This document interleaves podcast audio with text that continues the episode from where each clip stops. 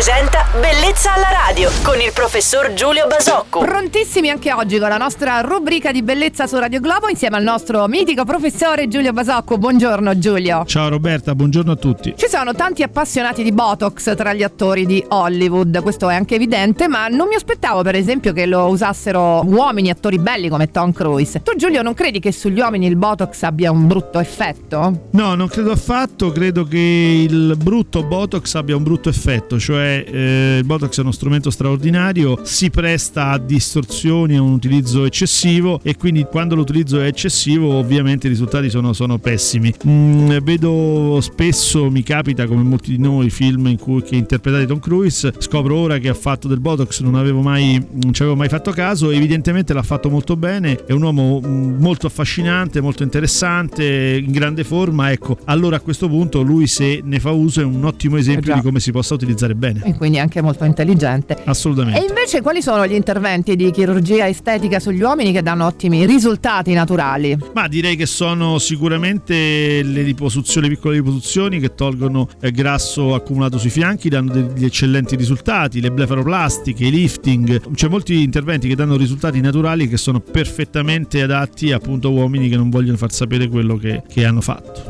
Bene, queste erano anche le tue ultime Le considerazioni. ultime per questo- parole, quindi mi, mi- mi lasciate. Sono- no, perché di questo 2018, Eh già, Giulio. eh già, Eh, eh siamo già. arrivati alla fine, quindi Oggi preparati 31. per un altro anno sempre ricco e pieno di tante cose belle. E con voi, molto, con molto piacere. Grazie. Il chirurgo estetico di Radio Globo, Giulio Basocco, ci dà appuntamento a domani mattina. Buon anno, Giulio! Ciao Roberta, buon anno a tutti. Bellezza alla radio.